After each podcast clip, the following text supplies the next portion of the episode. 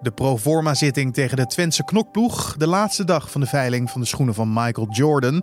En morgen lijkt er eindelijk wat verkoeling te komen. Maar voor het zover is, zal je vandaag nog te maken krijgen met tropische temperaturen.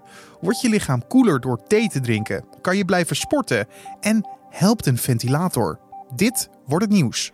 Als je een luchtstroom over je uh, huid creëert, wordt eigenlijk steeds het laagje, heel dun laagje lucht dat op je huid staat, wordt steeds ververst. Er komt steeds een, toch weer een koele lucht komt op je huid te staan en neemt warmte eigenlijk mee vanaf je huid. Die ventilator zorgt dus daadwerkelijk voor verkoeling van je lichaam en blaast niet enkel de warme lucht tegen je aan. Daarover praten we straks verder met thermiofysioloog Koen Levels. Maar eerst kijken we kort naar het belangrijkste nieuws van nu. Mijn naam is Carne van der Brink en het is vandaag donderdag 13 augustus. De politie heeft woensdag vijf mensen aangehouden die in verband worden gebracht met de dood van de 24-jarige Bas van Wijk in het Amsterdamse park ten Oeverlanden. De man kwam op 8 augustus op klaarlichte dag om het leven op een strand toen hij volgens omstanders ingreep bij de diefstal van een horloge. Twee verdachten, mannen van 26 en 20 uit Amsterdam, zijn aangehouden in Zandvoort. In Amsterdam zijn op diverse locaties ook drie mannen aangehouden van 20, 19 en 18 jaar. De verdachten zijn na aanhouding overgebracht naar een politiebureau. De politie wil verder geen bijzonderheden geven over wie de mannen zijn en waar ze precies van worden verdacht. De mobiele eenheid van de politie is in de nacht van woensdag op donderdag uitgerukt in de Schilderswijk in Den Haag. Nadat een grote groep jongeren de straat op waren gegaan en onrust veroorzaakten. Volgens regio 15 waren er ruim 100 tot 150 jongeren op straat. De onrust begon woensdagavond toen jongeren brandkranen hadden opengedraaid langs de parallelweg. Toen medewerkers van douane naar de wijk kwamen om de kranen dicht te zetten, werden zij verhinderd door de onruststokers. De jongeren gooiden met vuurwerk, stenen en eieren en op beelden is te zien dat er brandjes waren gestookt. Aan het einde van het coronadebat woensdag in de Tweede Kamer waren er te weinig Kamerleden nog aanwezig om een stemming te kunnen houden over het beter belonen van zorgmedewerkers. Volgens leden van de oppositie zijn de coalitiepartijen weggerend om de stemming tegen te houden. Maar de coalitie spreekt dit tegen. De stemming moest gaan over een motie van PVV-fractievoorzitter Geert Wilders over een structurele salarisverhoging voor zorgmedewerkers. Diederik Gommers, de voorzitter van de Nederlandse Vereniging voor Intensive Care en lid van het Outbreak Management Team, reageerde geëmotioneerd in het televisieprogramma op 1 over deze kwestie. Je verwacht alles van die verpleegkundigen dat ze weer moeten leveren. En iedere keer gebeurt dit. vorige keer is er drie keer gestemd over een salarisverhoging. En het kan zijn dat we geen geld hebben. Dat, dat kan ook. Maar laten we dan. zeg dat dan? Ja, zeg dat dan. Maar dan kunnen wij ook niet de zorg leveren. Verwacht van ons geen uh, geweldige dingen en, en heldendaden. Als, als, als, als we er hier, oh, hier niet over kunnen praten. Emotioneert u, hè? Ja, ja, Ik, ik, kan er echt kwaad op worden. Ja. Paris Saint-Germain heeft woensdag dankzij twee treffers vlak voor tijd de halve eindstrijd van de Champions League bereikt. De ploeg stond in de 90ste minuut nog met 1-0 achter tegen Atalanta, maar wist die achterstand alsnog om te draaien naar 1-2 in de blessuretijd. Atalanta met de Nederlandse Martin de Roon en Hans Hatenboer in de basis zag daardoor een stunt in rook opgaan. De nummer 3 van de Serie A kwam in Europees verband nooit verder dan de halve eindstrijd van de Europa Cup 2. Dat gebeurde in 1988. De Franse club kwam sinds 1995 niet meer zo ver in de Champions League. En de halve finale wordt op 18 augustus gespeeld. En de tegenstander van Paris Saint-Germain komt uit de wedstrijd van vandaag tussen RB Leipzig en Atletico Madrid. Met de hitte waar we vandaag nog mee te maken krijgen, leek het ons goed om nog even op de valreepje deze laatste bloedhete dag door te helpen.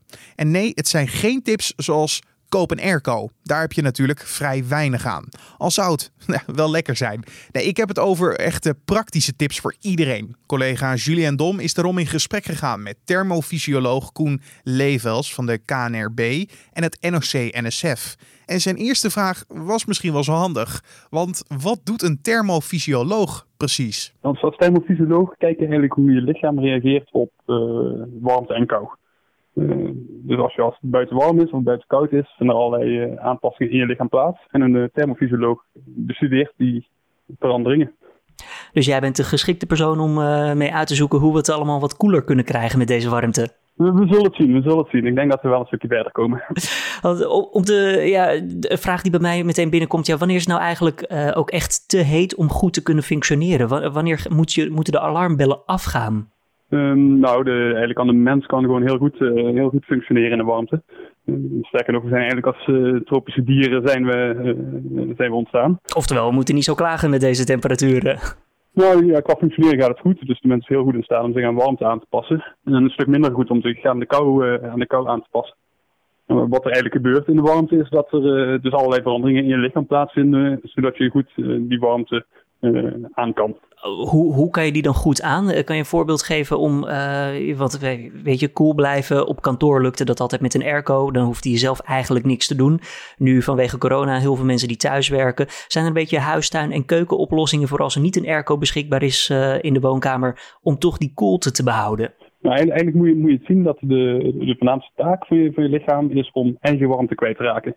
Dus als het warm is buiten, betekent dat eigenlijk dat het gewoon moeilijker is om de warmte die je zelf als lichaam aanmaakt, om die kwijt te raken. Dus je, ja, je lichaam is eigenlijk een kachel, dus je, je maakt gewoon warmte aan. Het is een beetje ook vergelijkbaar met een, met een gloeilamp.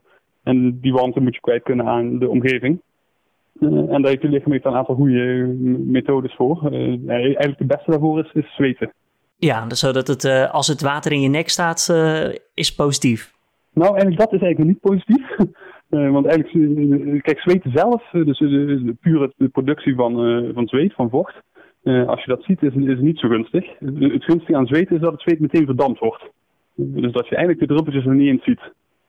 dus dan je, dan, je, zweet eigenlijk best wel wat, terwijl je het niet merkt. bijvoorbeeld als je s'nachts slaapt, nu in deze nacht misschien niet, maar gewoon in, in, een nacht in de winter, zweet je ook nog wel redelijk wat.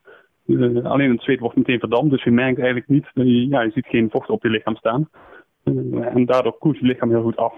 Ja, als, als het nu heel warm is, hè, dus uh, kijk, zweet, het, het, verdampen van zweet eh, is moeilijker. Is eigenlijk de, de beste optie om toch koel te blijven, is om proberen minder warmte aan te maken.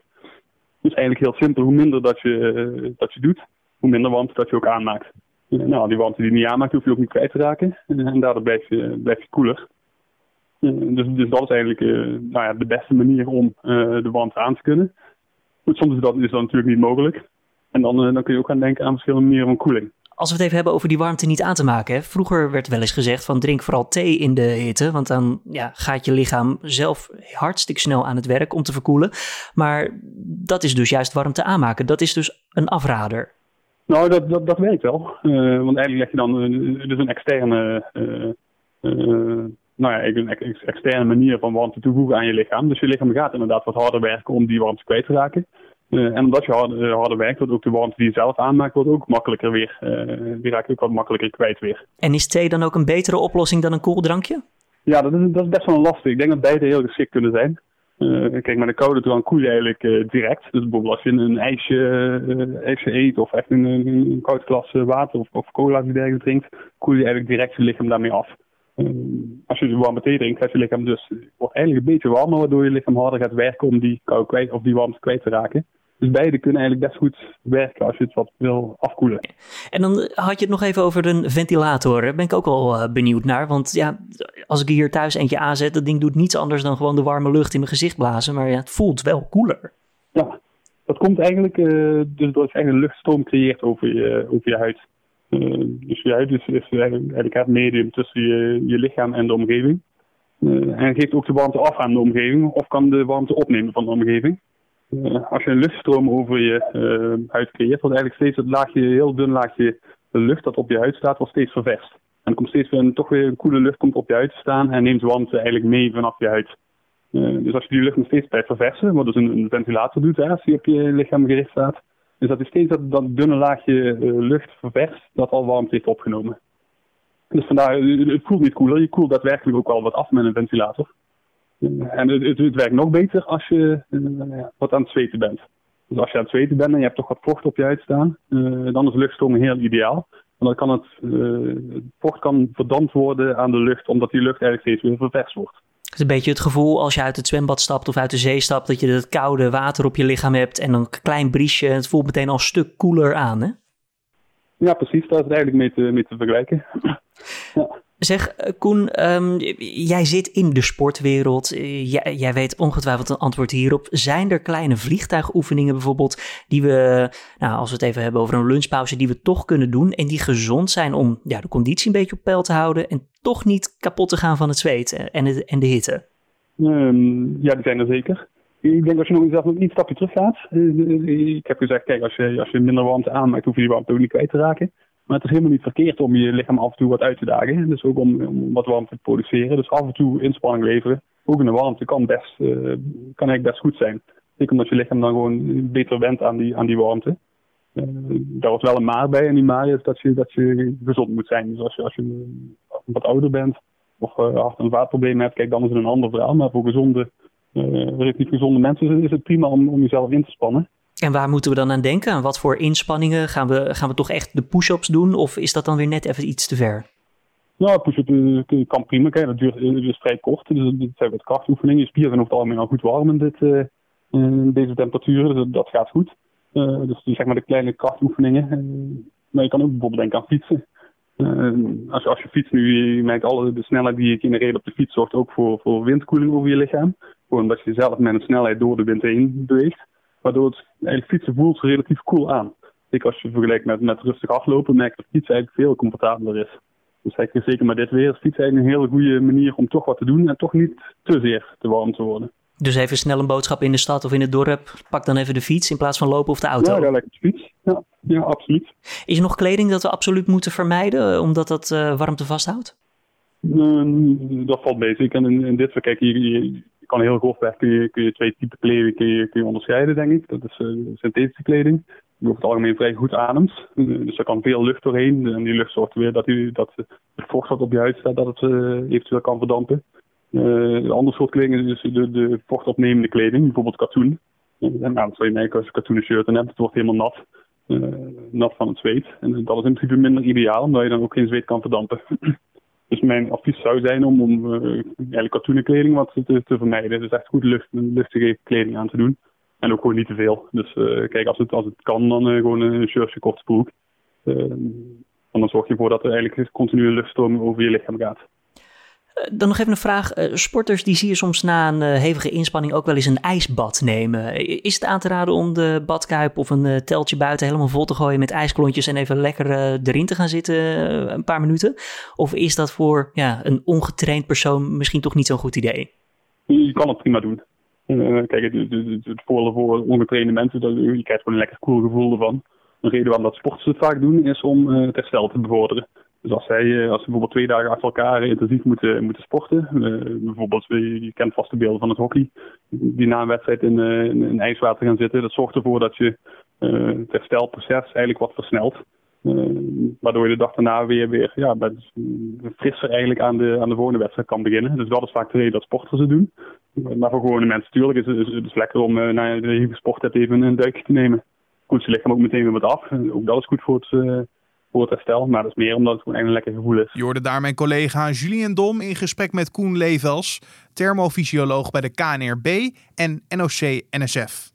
En dan nemen we even een diepe duik in de nieuwsagenda voor vandaag. Want zeven Twentse mannen moeten vandaag voor de rechter verschijnen omdat ze lid zouden zijn geweest van een knokploeg. Of, zoals lokale media het noemen, een martelploeg. De verdachten zouden met nogal grof geweld schulden hebben vereffend in de onderwereld. Een van hun slachtoffers moest zelfs zijn eigen graf graven. Ook werd hij vastgebonden aan een boom en afgetuigd met een ploertendoder en boksbeugel. Zulk sadistisch geweld kwam vaker voor en werd ook nog eens gefilmd. Ajax en FC Utrecht spelen vanavond om kwart voor zeven een oefenwedstrijd tegen elkaar in de Johan Cruijff Arena. Het wordt voor de Ajax-fans de eerste keer sinds de coronacrisis dat ze hun ploeg in het stadion aan het werk kunnen zien. Voor duel zijn 4500 kaarten beschikbaar gesteld. En vandaag is de laatste dag om nog mee te doen op de veiling van de basketbalschoenen van Michael Jordan. In mei werd een versleten paar Nikes al voor bijna 480.000 euro verkocht. En nu gaan er nog eens 11 onder de hamer. Als je interesse hebt, moet je dus snel zijn en ook diepe zakken hebben. Het duurste paar moet volgens een schatting een kleine 7 ton kosten. En dan het weer voor vandaag. Overdag wordt het wederom een tropische warme dag met temperaturen tussen de 29 en 23 graden. Wel zullen er steeds meer wolken voorkomen en wisselen zonnige perioden en wolkenvelden elkaar af. Smiddags blijft het overwegend droog, maar later op de dag kunnen zware regen- en onweersbuien voor gaan komen in het midden en noorden van het land. En verder waait er een matige wind uit verschillende richtingen. En dit was dan weer de Dit Wordt Het Nieuws podcast voor deze donderdagochtend 13 augustus. Je kan ons helpen de podcast beter te maken door een mailtje te sturen naar podcast.nu.nl, podcast.nu.nl. En daar zet je dan eh, een vraag, feedback of suggesties in. Stuur dan op naar podcast.nu.nl en we gaan er gelijk mee aan de slag. Verder wil ik je ook nog attenderen op dat je je gratis kan abonneren op deze podcast via je favoriete podcast app, Spotify, Apple Podcast of Google Podcast.